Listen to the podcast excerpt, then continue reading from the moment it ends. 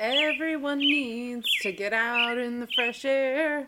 Birding is a great way to keep the kids out of your hair. Thank you for tuning into Hannah and Eric Go Birding, a podcast by birders for birders. He's Eric and I'm Hannah. And we created this podcast to share our adventures, sometimes misadventures, and opinions that we have on different birding topics. We are definitely not experts, and anything that we discuss that might be controversial, we want you to remember that there are our own opinions that might be different from yours. I feel like our um uh, tempo has gotten really fast. Like I was fast singing, you were Oh. fast in the intro. And I like stumbled over like half my words. I there. know it's because you It's were like a- going so fast. It's like a fat tongue situation. oh, is that it? Yeah, I don't know. Um, us Northwesterners too. We tend to speak quickly. Yeah, it's hard to it's hard to slow down. We don't have a lot of time. You never know when the big one's gonna strike. wow, it's kind of scary. So, uh, speaking of uh, natural disasters, our area uh, in Oregon has, well, and much of the Pacific Northwest has been plagued with wildfires recently. And just at the beginning of the wildfires, we had a windstorm here um, Yeah. where we live, and we were actually out of power for 14 hours. Yeah, so Oregon and Washington and California are all essentially all three on fire.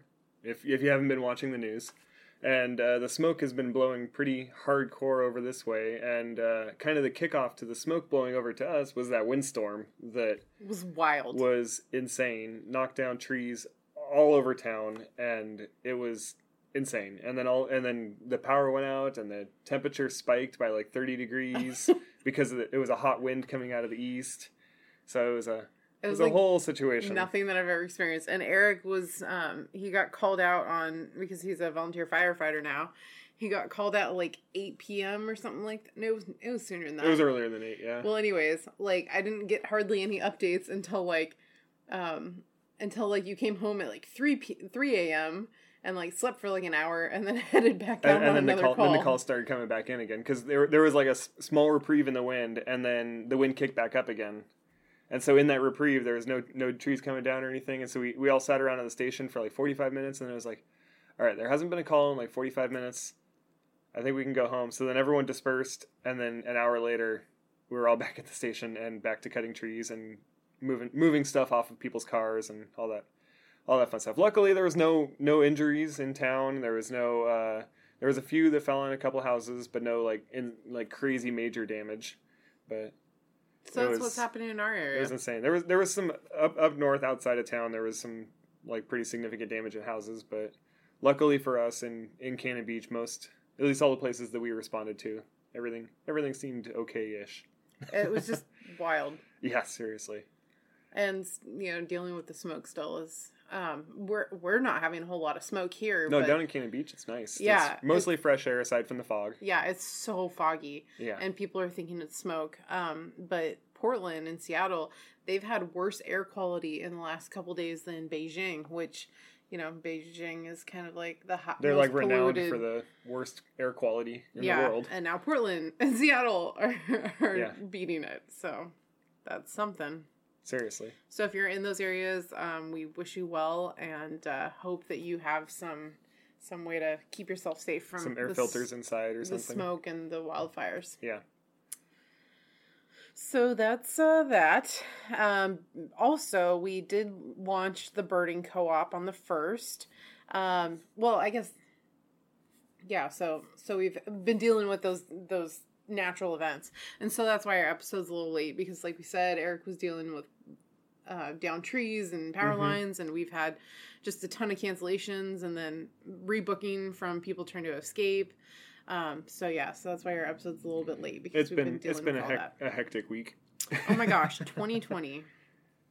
Um, but anyways, Anyways. so the birding co-op launched on the first, and we've had uh, more than 70 or 57, 70, more than 57 people sign up in the community space um, that we have set up for the birding co-op. So that's really exciting. Yeah. And we had a lot of people attend our first birder cafe, which is um, just kind of a opportunity to get together and um, we did it on Zoom, and then we also had Facebook Live for this first episode, so people could kind of get an idea of what it's going to be like. So if they're on the fence of joining the birding co-op, um, they can see what a birder cafe is like, and then you know make their decision um, as part of it. Yeah, it was, it was also kind of an information session, so people could get more more information from all of us that are on the board, like what what we intend on this uh, the birding co-op, the direction for it heading, and what it's uh, where where the money's going, and all that sort of sort of stuff. So and it was so exciting on the the birder uh, birding co-op community page like people have been putting their introductions on there Mhm. and there's been a lot of people that said that they joined because of listening to our show yeah, so thank you guys. yeah thank you so much that's super cool and we, we hope that you know you find it to be valuable and um, we're really excited about it and excited about this member driven organization and lots of people had great ideas in the zoom session um, so i look forward to working with you all and creating you know a really strong and exciting community Yeah, so this last episode um, from two weeks ago, um, we had a couple people listen here and there. And uh, the top listenership, the city that listened to it the most, um, Atlanta, Georgia. hmm And then the second most, uh, Manhattan, New York City. And you know- Manhattan, New York. and I, i'm probably going to pronounce this wrong but Camp, kampala uh, uganda hmm I think it's Kampala, Uganda, was actually our top listenership for a long time. Oh, Which is yeah, yeah, really you, cool. You said that. And then they got beat out by uh, Georgia and Manhattan, or uh, Atlanta and Manhattan. So that that's really neat to see. Um, you know, uh, a section of the world that doesn't we don't normally get listeners from. Like I looked in, you know, past things, and I haven't seen that Uganda ever listens to us. So Yeah. So th- cool thank you, see. Uganda, for for tuning in for a little bit. Yeah. So uh, this episode is going to be a little different. So we and we're going to do kind of an intro in our um, recorded session too. But you know, Eric, did did you know that kids who go outside are happier, healthier, and smarter? When I'm outside, I definitely feel happier, healthier, and smarter. That's And for sure. we're in a time in our our human history when a lot of students are doing school from home on computers. Um, and if you've ever tried to work from home, which you haven't really had to work No, from I've, home, I've never had to work from home. it can be Thankfully. it can be really difficult. When I was working in Florida, um, our building that I was working in like had some sort of like I don't know botulism in the ceilings or Some, something. there was some sort of mold growing or something. I don't that know. was giving off spores, It so you couldn't be in there. Sounded horrible. Yeah. Anyways, so we worked from home for a couple months before they found us a new building. And it was so difficult. Like, I had the cats that constantly needed attention. Like, it's so easy just to um, go in the kitchen and, you know, find a snack. it's really easy to lose focus. And, um, yeah, so I can definitely sympathize with all the students that are out there trying to do schooling online. And, like, I, I did my whole master's program online and it was something that I like only had like two hours a week that we met in class, and so like it was mostly assignments that we were dealing with, which is easy, you know, to schedule and do on your own. But when it's like just sitting in front of a computer and having discussion, it can be really difficult to like, you know, stay motivated and stay engaged. Yeah. So, well, and you did some online classes too. Oh, I did lots of online. Online. That's how I got my associates. I. It was almost entirely online, just one class at a time. But it can be a Yeah. Oh, really tough thing to do. And we definitely yeah. sympathize with all the kids out there that are having to deal with this. Um, and all the parents that, you know, are trying to keep their kids engaged and motivated. According to research out of Berkeley, kids can actually pay better attention in class if they've had an outdoor lesson, you know, in a given time frame. Hmm. so being outside can definitely help your kids stay um, stay paying attention to what they're doing. And so we wanted to talk about some different ways in which you can incorporate outdoor education into your students' day through a parent led field trip. And, you know, everyone benefits from nature. It's proven to reduce stress, restore depleted attention. So, like, um, so going outside and being in nature helps to restore and refresh that. And it can also, you know, just improve immune function. Like, getting that fresh air into your lungs can just do a lot for you. Well, and it's working out too. Like just being outside, being active, it gets your heart rate going more, so it kind of oh, improves everything overall. And as we'll mention in this, the episode or further in the episode, you might not have little students at home that you're helping through school, but I like to think that everyone that goes into nature is a student. And so I know I learn something every time I go outside. And we hope that you do too, you know, not just bird, bird, bird, but maybe paying attention to like their behavior or their habitat or something like that. So, Or all the trees, or all the bugs, or all the infrastructure. Yeah, that's your favorite thing. Um, so we hope that you know some of these these things that we'll talk about will be applicable to your life, even if you don't have a student that you're you're trying to help through school. Yeah. So um, with for this episode, we spent um, we went out hiking like on a day that wasn't super smoky for us, which actually hasn't really been that smoky except for those first couple days. Um, we went out to um, down to Oswald West State Park. We went did a little bit of hiking up and down the trails. Tried to find a dipper, which we were unsuccessful, unfortunately.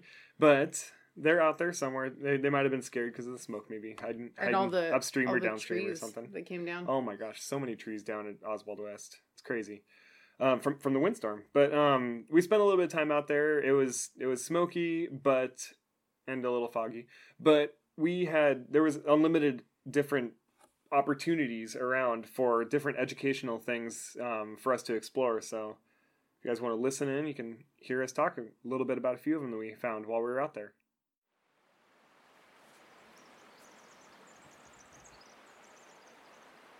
See right there, that's music that we're hearing in the forest. And that's something that you might not consider coming out to a place like this. And, you know, birding, you might just be walking down the trail and you see something or you hear something.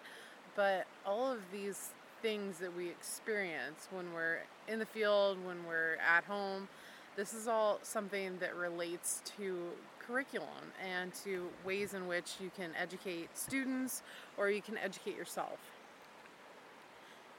Yeah, so we are out here at Oswald West State Park. Uh, we've just spent the last, I don't know, 20, 30 minutes uh, hiking up and down the trails, kind of looking for dippers, uh, listening to the Pacific Wrens. And that's physical education. physical hiking. education, hiking. Yeah, we've, uh, I mean, I was out of breath a little bit before we started recording, but so we stood and rested for a second so I didn't have to embarrass myself. I'm not excited about hiking back up.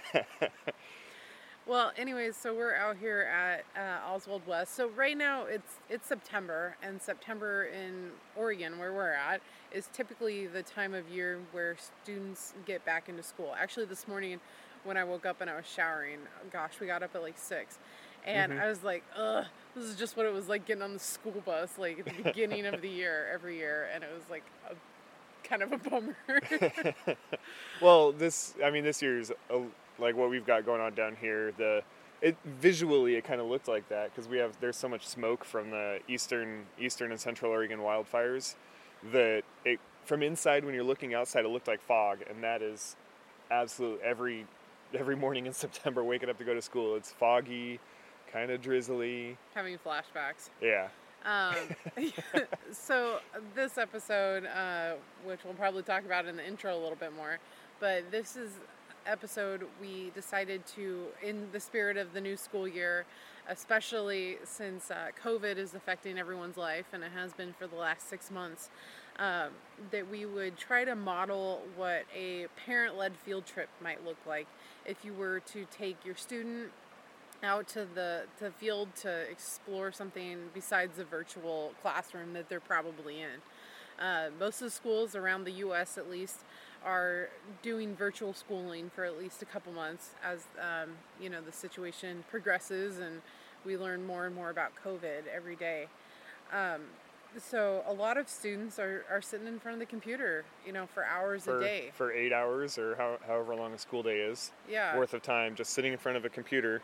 Um, from the school district where we're living in, from what we've heard, they are going to be taking Wednesdays entirely off, um, which that's it's going to be confusing. It's it's going to be a whole learning process for everyone, but uh, that leaves the option open for uh, um, parents or if you're able caretakers to. if they're able to um, to take take kids out on an educational field trip for for that Wednesday to go out and do something, get out and be physical, um, physically distanced, of course, from people, but uh, which is pretty easy out here on the Oregon coast And um, in the winter. besides the Wednesdays off, they're doing, um, at least our friend that has a middle schooler is doing 45 minute sessions like six times a day. um, of online classes. So it's a lot of sitting in front of a computer. Yeah, so definitely, you know, this is a great time to get your student interested in going outside and engaging with nature and, you know, trying to use those natural experiences to become educational moments, whether you're tricking your student into learning something about nature um, and, you know, all the other curriculum that they are learning in class, um, or, you know, you're doing it with homework and stuff like that. And for those of you who don't have kids or aren't really interested in curriculum, this is actually similar to uh, Slow Birding, which is uh, by Bridget Butler, the bird diva who I interviewed for Women Birders Happy Hour in my last episode.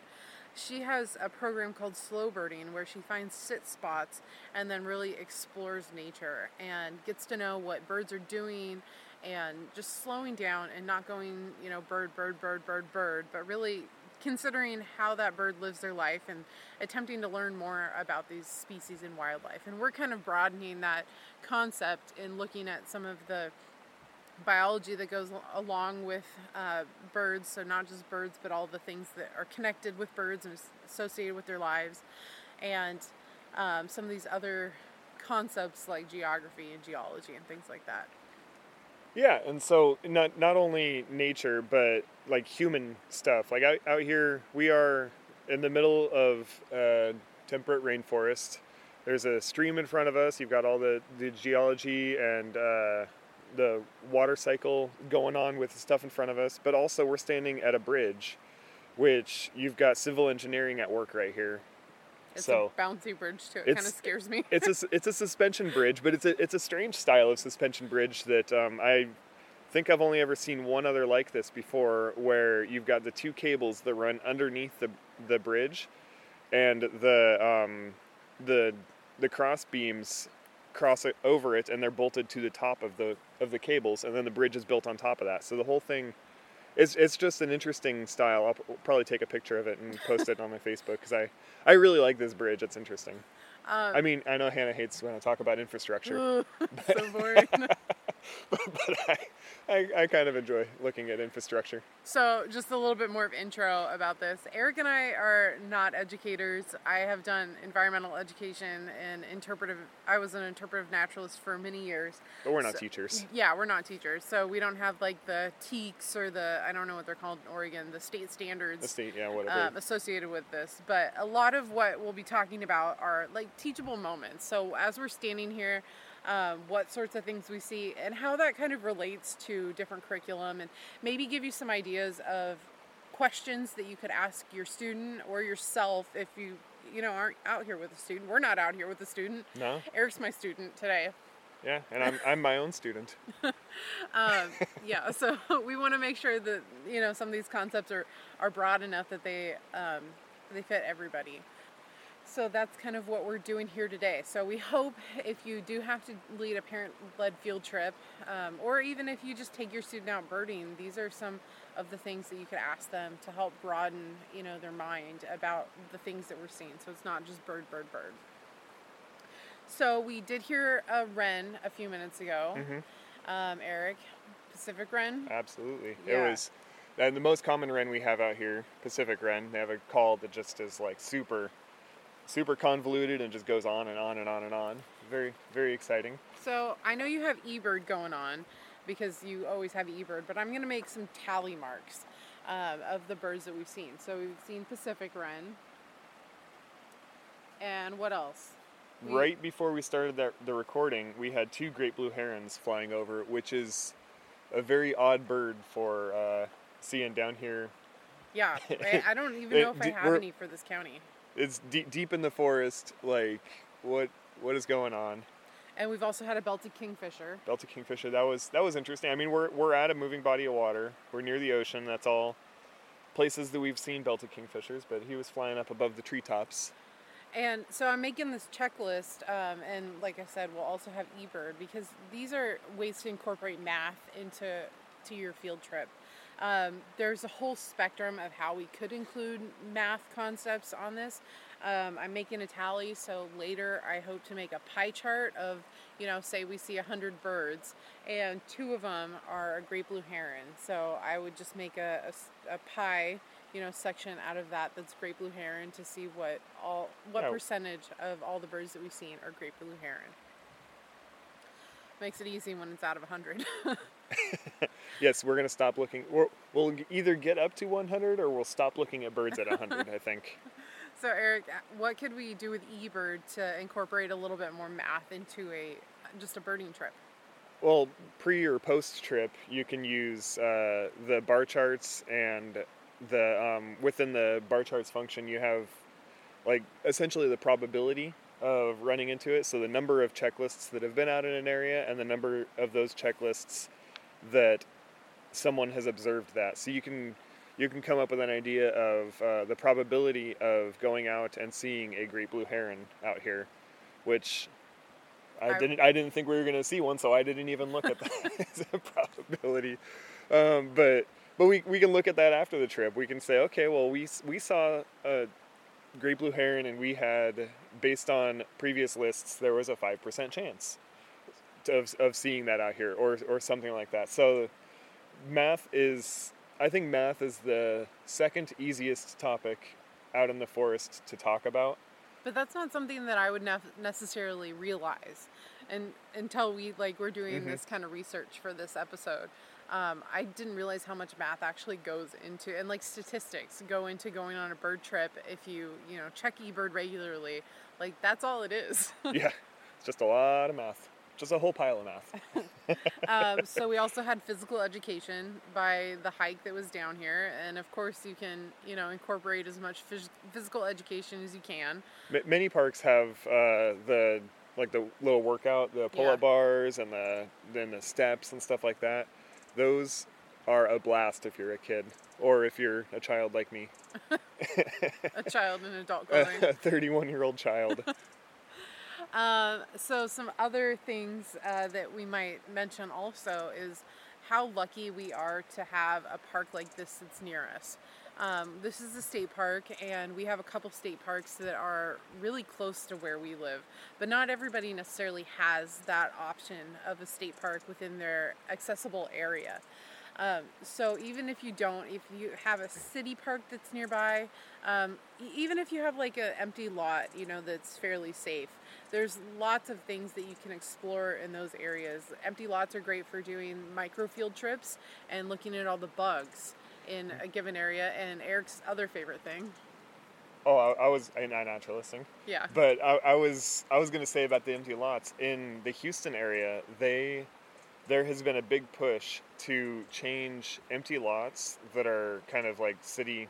The city's taking them over and mowing them and stuff, changing them into little mini prairies. So these are little tiny one lot sized prairies that have wildflowers growing in them, and they have different um, native grasses that attract tons of insects and all sorts of other things. So there's even little tiny pockets the size of a single lot in the middle of a giant city of 7 million people in the metro area you can you can get so a little bit of nature even even if it doesn't uh, if it's, if it's not nature around you. you've got skyscrapers around you and houses and strip malls and everything and then one little spot of nature you can still find quite a bit especially especially if you're willing to look at the small stuff get get your get your cell phone out and take pictures of the the little insects that are down there And like we said, we are at a state park, and there's a lot of history. State parks do a great job, and national parks do a fantastic job of you know presenting the history of these locations um, online and you know in brochures. But city parks might not necessarily have that information unless you you know check into the city and and really dig deep and see what there is. Um, or you know there are some city parks that are going to Yeah. have that, but some, not some of the bigger ones, but a, a lot of the smaller ones that are just little pocket parks there. It's grass, picnic table. Yeah, and so to allow for a little research into the uh, into your trip, you know, you might have your student or yourself look into the history of the uses of that park and how that park be- came about. And um, you know that's also a great opportunity to incorporate in some reading and uh, some speech as well. If you want to have somebody read it to you, Like our location where we're at, uh, we have four miles of coastline in dense temperate rainforest. The state park is a secluded sandy beach and miles of trails leading to breathtaking views of the Pacific Ocean. So right there, it tells us a lot about our location. So we knew what to look for when we got here. That it's going to be a temperate rainforest, and there's going to be miles of sandy beaches. Lots lots of trails, lots of trees. That's uh, kind of like first sentence tells us pretty much what we're expecting to get out here. Yeah. um, and like I said, there's a lot of history that goes into the park that we're at. It was, um, it came about in 1931, the state park that we're at. It was originally called Short Sand Beach, which is actually something that a lot of locals call it still. Um, and then it was renamed. That, that's not an uh, official name for anything down here anymore. I think that's actually the name of this beach. That's the name, But, just like, the just the, whole- beach, but the whole park was called Short as Sand far as I know, Huh. yeah. Um, Interesting. But this park was renamed Oswald West State Park to honor a former governor, Os- Governor, Oregon Governor Oswald West, Mm-hmm. um, who was actually the person who helped set aside 400, almost 400 miles of Oregon shoreline for public use. And so that's um, if you have a little bit of an older student, that might be something that we would talk about. Like, why do you think this is set aside for public use? Well, and, and you can you, you, you can investigate further what the Oregon Beach Bill was. Like, not that everyone around the rest of the country cares about the Oregon Beach Bill, but, but there's going to be a, you know But, yeah. uh, similar things in your area potentially uh, but eric i mean what do you know about the beach bill and why we have public free beaches well, you don't have to get into a whole nitty gritty but okay I won't so get into the nitty gritty. So, so what's the, the, governor- benefit of it The benefit of it is that all Oregon beaches um, are have free access, and you don't uh, you you can't restrict access, and you can't charge for access to Oregon State beaches. So everyone can enjoy the beach. They're they're um, I think they're essentially they're I think they're still considered highways, i think parts or of it par- are parts of it are still considered all. highways, but um, they're mostly managed by Oregon State Parks. So essentially, it's just a state park that goes from the north end of the state to the south end of the state, the entire way, essentially. and so that's incorporating a lot of government for older students i know we took government what was that in like senior year in high school Yeah. um, Oh, and there's a Pacific Wren real close to us now. he wants our attention. he's like spy hopping us Yeah.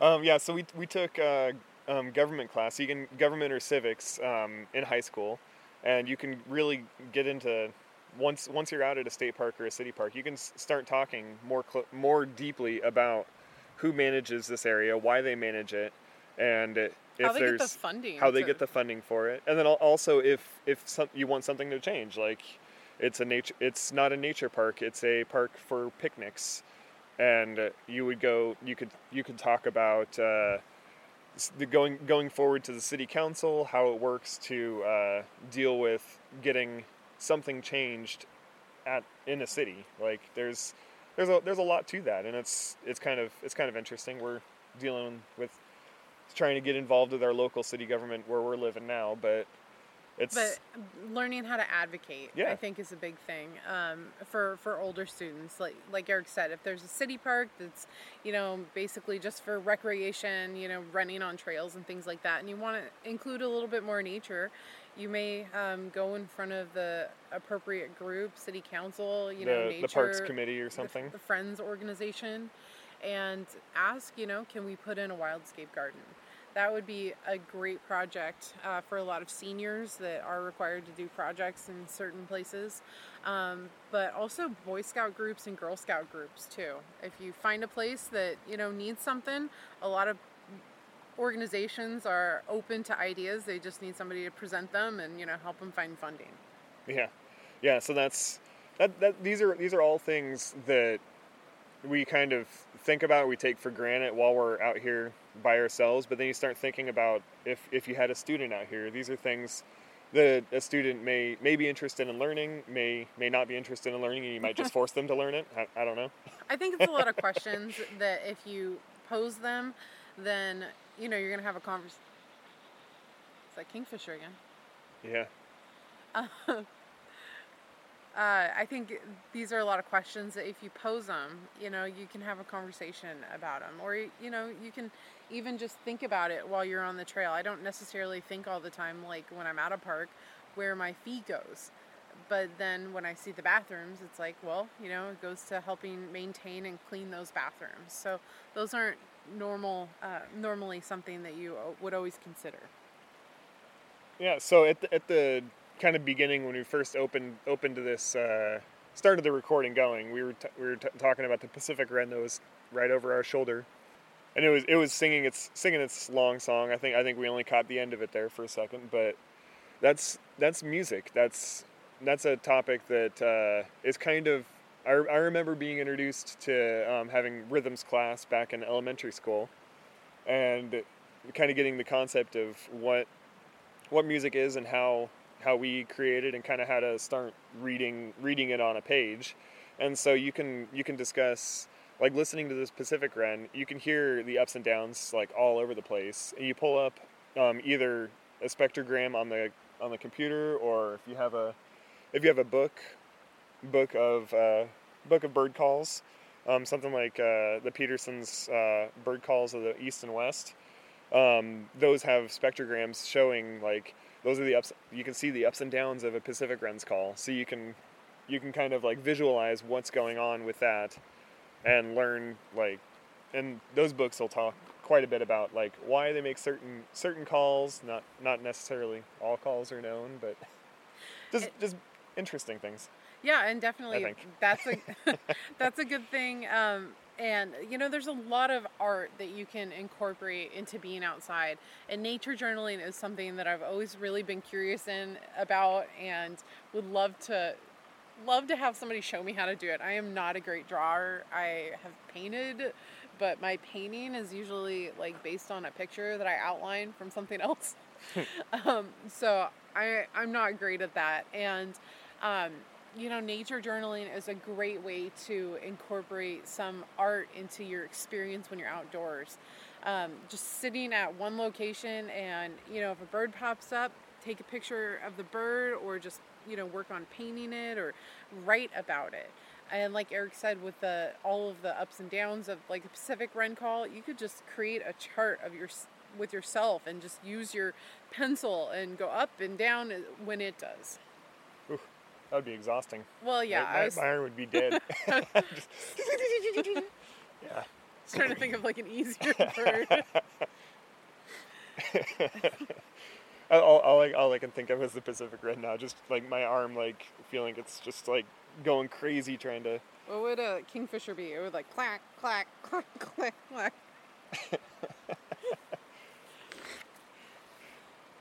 Um, and it's easy when you look at a place like this to consider the earth sciences that go into this location. So we have a temperate rainforest and a stream that runs through it and it goes out to the ocean. Um, and it's really foggy right now, like Eric said. Well, it's probably no, it's, smoky. It's smoky, yeah, for um, sure but most of the time it is foggy and kind of cloudy in this area. And so, talking about the water cycle is something really basic that you can uh, talk to elementary students about, or even think about it by yourself, you know, and how the water cycle is such a big part of what drives these locations.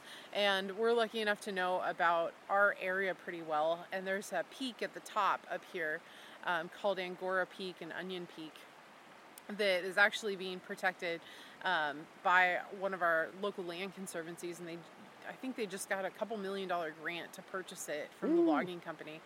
Um, but we did sit through a lecture recently where they talked all about that location and how it collects water and it's it rains there like all the time because it's so high up and that's where the water cycle um, that's where the water hits the land for the majority of you know of the water that flows through here and then it falls through all these little rain you know waterfalls and then comes down into Neahkahnie Creek Neahkahnie Neahkahnie, Neahkahnie Creek, Creek. and then ends up at the ocean.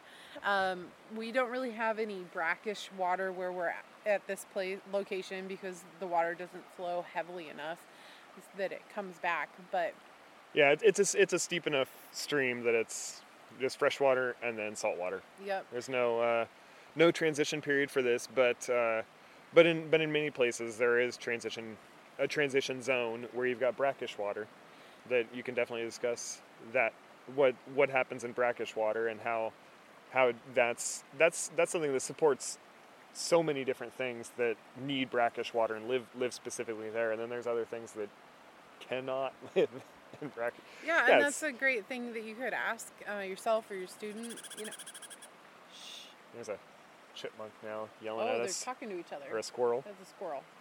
It's a little squirrel. It is tiny. Um, I lost my train of thought. Other than I don't know. He, he, yelled at. He didn't like what we were saying about brackish water. I guess.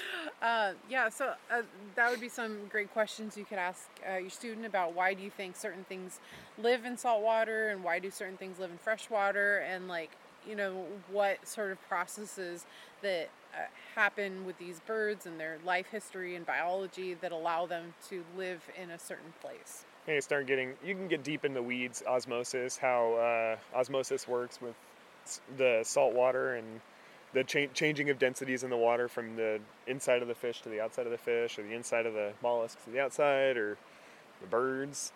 It's you, you can definitely get deep in the weeds for Birds osmosis eyes. Well, you've you, well you've got their salt glands, Yeah. and they they they have the it's a, basically the second set of kidneys in their up in their head. And then you So- could look at the the anatomy of a seabird to see how that all works. Exactly. So you, you can- you can you can definitely get deep in the weeds out here, talking, well deep in the weeds while you're deep in the weeds. And I think a lot of this, what we're talking about, is like stuff that we all know and we might all take for granted about the water cycle because we learned that so long ago. And if you do have a student that you know is is doing virtual classes, eh, you know you might see the water cycle on a chart, but seeing it in real life is something that is going to help make that connection a little bit easier and also create a memorable experience for your student or yourself. Um, so that's kind of what we're getting at entirely, you know, is that these, like I said, these are a lot of things that we already know and we just take for granted because we learned it a long time ago. Um, but we, it- we learned it in school. yeah, but it's something that we can impart on the youth or, um, you know, people who don't necessarily have the, the good fortune of, you know, having a, a robust biology background. Yeah, and then you and just taking advantage of or taking advantage of the cards that have been dealt for this year with COVID and like remembering that I'm, I'm sure everyone listening to us has some sort of biological um, knowledge and knowledge about birds or knowledge about nature in some way that they can uh, then pass on to their to their kids. They may not even know that they can pass a pass some information like that on to their kids. But even if they don't have that biology background, if you have a background in literature, you know, we we both read, but and have taken English, but we don't have you know the the deep like English education that like somebody with a you know maybe a degree in that would like like I do so horribly with grammar like like uh, you know by show of that sentence that I just said um, like I st- I struggle with like what a verb and an adjective are. Like I have to ask Eric all the time, like what is the appropriate verb for this? Or ha- yeah, The verbs are the action words, the adjectives are the descriptors. I know, but you know that's something that even if you aren't, you know, as as knowledgeable about biology or something like that, we can take a bird book. Like we have one right here. We have our friends. Um, book Must See Birds of the Pacific Northwest by Sarah Smith and or Sarah Swanson and Max Smith. And you know, we can pick apart the sentences in this to find out what the verbs are and what the adjectives are and all of that stuff. So there are a thousand ways to incorporate what you do know into a parent-led field trip that can help out your students and um, you know get them outside so they're not sitting in front of a computer. Yeah. Well, I think we are going to start heading back up the hill. Oh, another hike, Yeah. more physical back education. back to physical education, and uh, we We'll fill Yeah. out this pie chart a little bit more. yeah we'll fill out this pie chart a little bit more, and then uh, we'll probably mention it uh, when we get back home. So there's just a ton of different ways to tie together nature and curriculum to take a bird walk and make it a fun and educational field trip. And we just displayed a couple of them, and I'm sure you can think of so many more. Um, we could hardly get like 10 feet down the trail before like you know, trying something to something come up, interesting pops up. well, in different examples that that would pop up and be like, oh, we could talk about the you know the geology of this area right here. We could talk about this. We could talk about that. Yeah, so I, I think the the major takeaway that we got while trying to think about how to create a field trip around this is everyone is an expert in something, or at least everyone has a knowledge base in something. So if you're someone that has spent years in accounting, if you've spent years in civ- civil engineering or I don't know, basket weaving or what, what whatever it is that you do for a job or the thing that really interests you, you can tie it back to a nature walk like pretty easily. There there there's there's ways you can tie tie this stuff together that then you can edu- you can bring bring your child out or bring your friend out and be like, "Oh, this is look at this. Look at all this you can count the rings on the tree. You can do what whatever it is. We'll that's- talk about how Native Americans use certain, you know, parts of trees Mhm. and, you know, did certain things and medicinal plants. And there's just a whole school, you know, whole lot of things you can t- discuss. Oh, and especially being creative with it. I mean, we could easily look at a tree and count the tree rings and then, you know, not have much else to say and move on.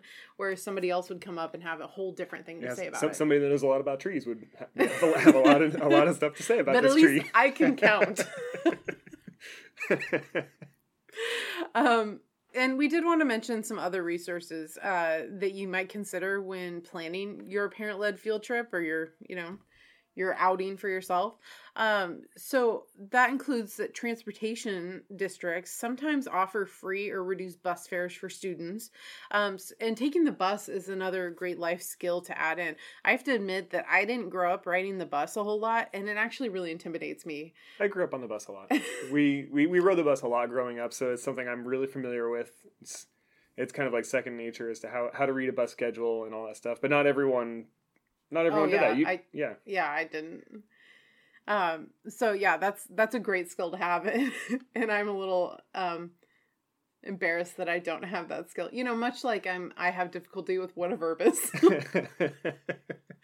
Um so there are just a ton of great resources. Uh some museums which we're talking about you know being out in nature but natural history museums some of them will have discounts for students as well. So you might consider adding in something like that if you if you want to um if you don't mind spending a couple dollars or like the field trip we did besides the gas that it took to get there it was a free field trip yeah, and a lot a lot of parks are on bus routes. Not all parks, but a lot of bu- parks are on bus routes. So you can if you have the free the free or reduced bus fare for students, and then- it costs just a, a couple dollars to get down to to wherever it is, or the bike or walk or whatever. and there's a lot of resources available online um, like lesson plans i i was a interpretive ranger for a little while and you know you just google some of these things and you know like birds beaks and you can find a ton of um, like field trip like one or two pagers that can help you get some background knowledge if you want to do that and a lot of audubons too like local uh, chapters as well as national audubon have re- tons of resources for further reading um, and if you aren't quite sure how to incorporate state standards into your field trip, so if you really want to like get down to what the kids would be lis- learning in school and how to apply that to your field trip, it's pretty easy to find those state standards using just a quick Google search, or you could probably even ask their teacher and they could send you those sorts of resources. Yeah, so for Oregon, I I literally on my phone it took maybe a minute and a half, and I was able to get to the Oregon's the Oregon standard um, education standards, and then there was a just a few tabs that I clicked on, and then I was down to find out in the category of science these are the things the students are expected to learn for these grades. So it wasn't terribly cumbersome, at least on the Oregon website. Uh, the Oregon Department of Education website to find what students are expected to be learning at different levels. So, anyways, um, so those are some examples of things that you could do to uh, take your kids or yourself or your friend, like Eric said, out into nature and explore it and maybe learn a little bit about something different that could help um, your student grow and you know be able to um, focus a little bit better on their their schooling when they get back to the computer. Yeah. And also give them those outdoor experiences. I know a lot of parents take their kids to the park, you know, once or twice a day to play on the jungle gyms and just get that energy out. Um, but this would be a great way to, as you're walking to the park or, um, you know, walking to get the mail or something, to incorporate a little bit more uh, education as as you're out there. Since a lot of us are going to have, you know, more opportunities to spend with our kids, and um, definitely want to keep that you know enthusiasm for nature and birds high. Yeah. Um, so we also did have an email from one of our listeners that was pretty relevant to this episode. So we asked BJ if we'd be able to uh, incorporate this into the episodes, and she said yes. So uh, just read it real quick. Hi, my name is BJ, and I listen to your podcast all the time. Thank you so much, BJ. I am a high school teacher in Florida, and one of my seniors is interested in doing something with wildlife conservation, wildlife biology, environmental biology, etc. Also interested in making an impact on social issues around the world. I just have no idea who to put her in touch with to find out about colleges, job opportunities, etc. If you have any information for um, any women in this area that could talk to her about the opportunities out there, that would definitely be helpful. So I sent BJ a few names of people that I knew um, that would be a great person to get in touch with.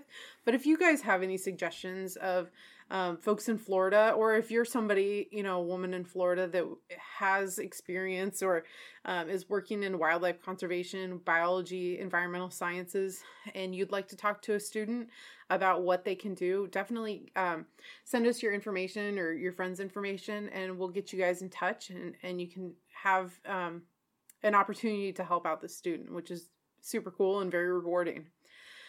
Um, and just information that we have, uh, because this is relevant if you guys might have a junior or senior um, student in high school and they have similar questions.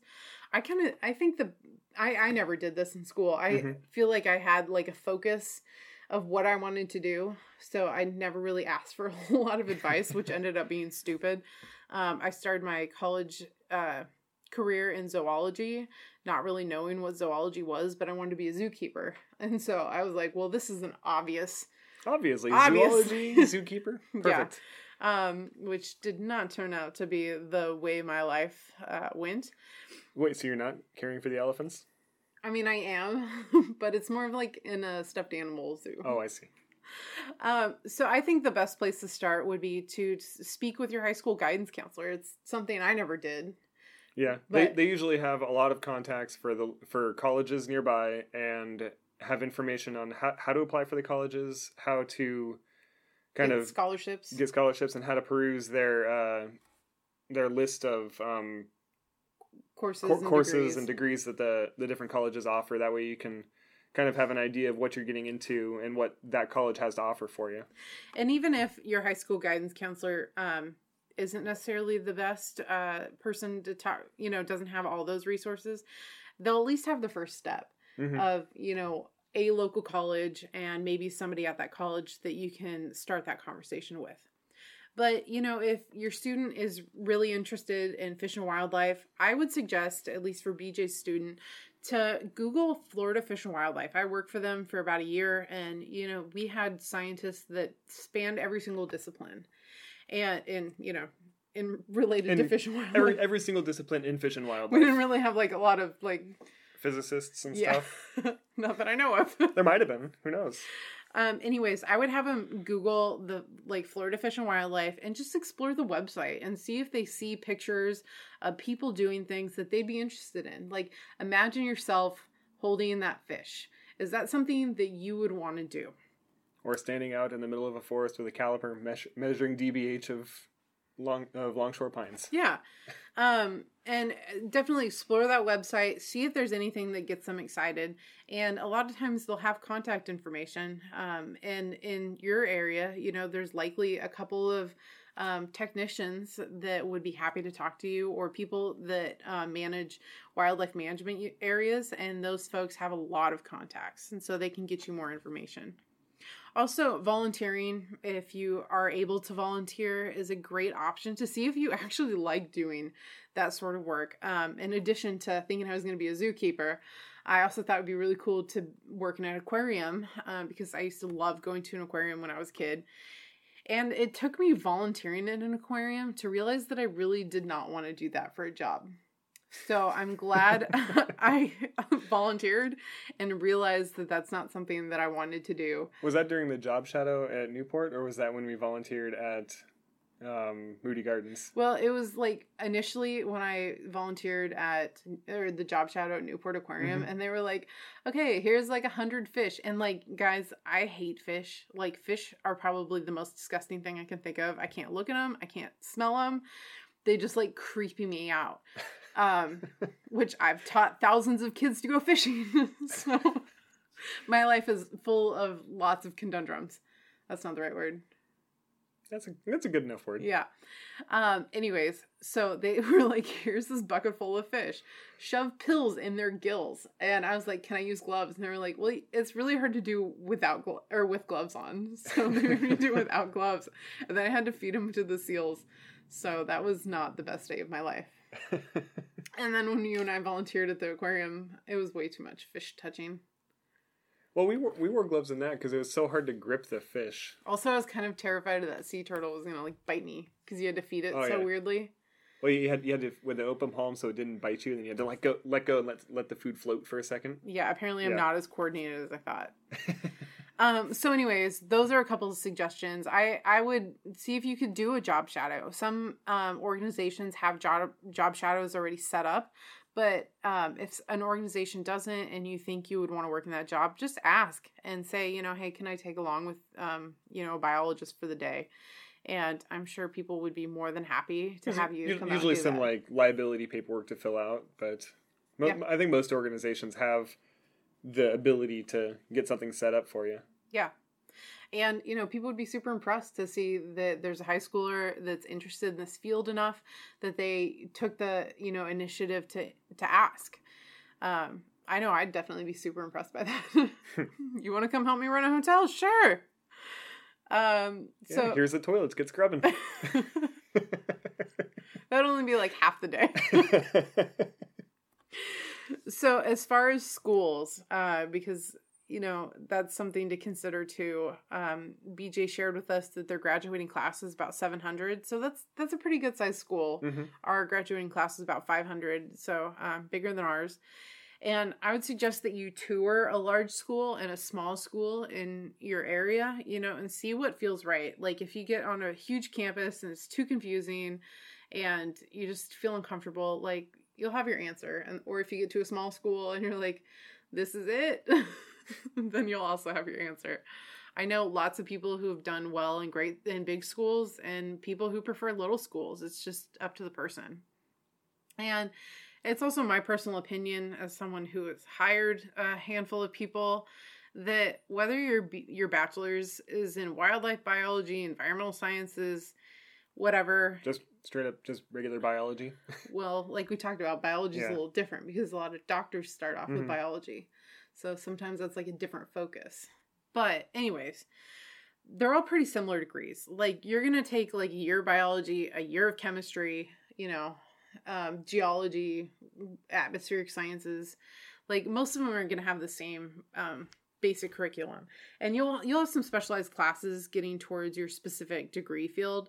Um, but I think like 75% of your classes are going to be like, you know, just kind of general sciencey things. And most most uh, job applications, they'll say like one specific degree. Oh, you should have a degree in um, environmental sciences, fish and wildlife conservation, or something very specific. And then it'll also say right at the end of that, or a related field, or a related degree, or or something like that. So then it's like, oh, so now everything Is on the table. everything is on the table that's related to that. So even you don't have to fuss too much over very very specific like I want this exact degree because it, it it could pigeonhole you a little bit, but also it's it, as long as your degree is related to the whole situation, it, you get so much education from a lot of the backcourt classes and a lot of the classes that overlap that are just general like Hannah said atmospheric sciences and stuff like that that you're going to take in all of those types of degrees.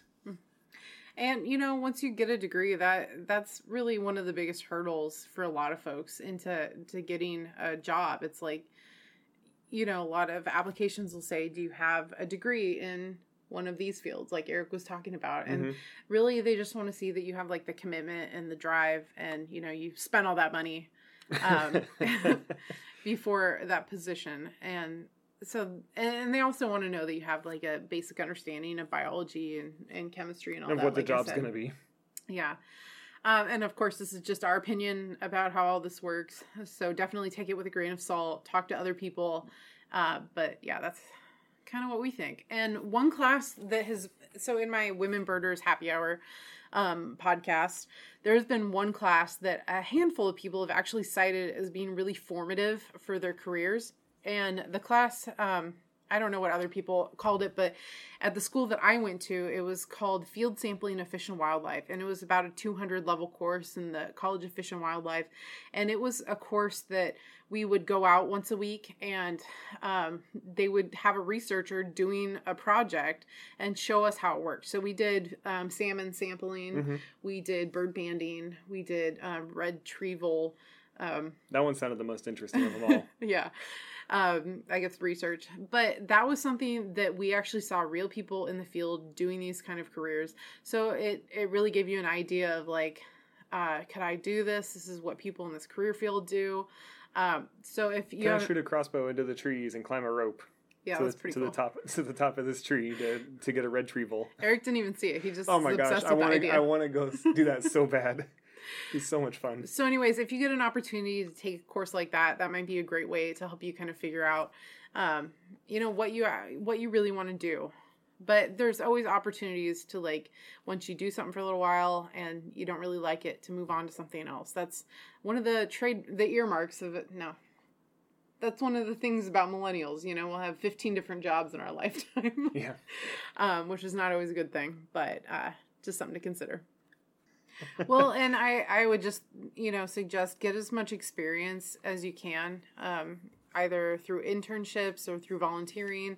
Talk to professors when you get to, to college and um, get to know them. That's something that I didn't do. I asked like one professor, hey, do you have a research project I could be a part of? And they were like, you could ask people about beavers. And it was like, that sounds awesome. And then I never knew how to get into it. So um, just be, you know, try to be as outgoing as you can and, and talk to people, and uh, doors will likely open.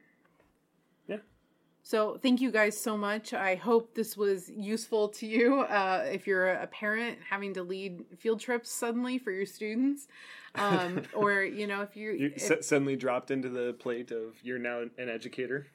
or if you're you know don't have kids um, and you want to go out and think a little bit harder about what you're seeing and the experiences that you're having so hopefully it was useful Yeah, and thank you all for listening to our podcast. I hope you, we hope you enjoyed it and or learned something. no just you do I do. Yeah, Hannah doesn't care. Um, that's not true Please rate, review, and subscribe to us on Apple Podcasts, Stitcher, Google Music, and anywhere else that you listen to us. Um, if you'd like to connect with us on the socials, you can follow us on Instagram at Hannah Goes Birding and Eric Goes Birding, hannah with an h eric with a k and on our Facebook page at Hannah and Eric Go Birding. You can also follow us on our Twitter at We Go Birding, or you email us at Hannah and Eric Go Birding at gmail.com. good job I was just going to stumble all over that one. You can also follow our follow follow us on our website at gobirdingpodcast.com. Tell us what you hated, tell us what you liked, and you can sh- share us with your friends.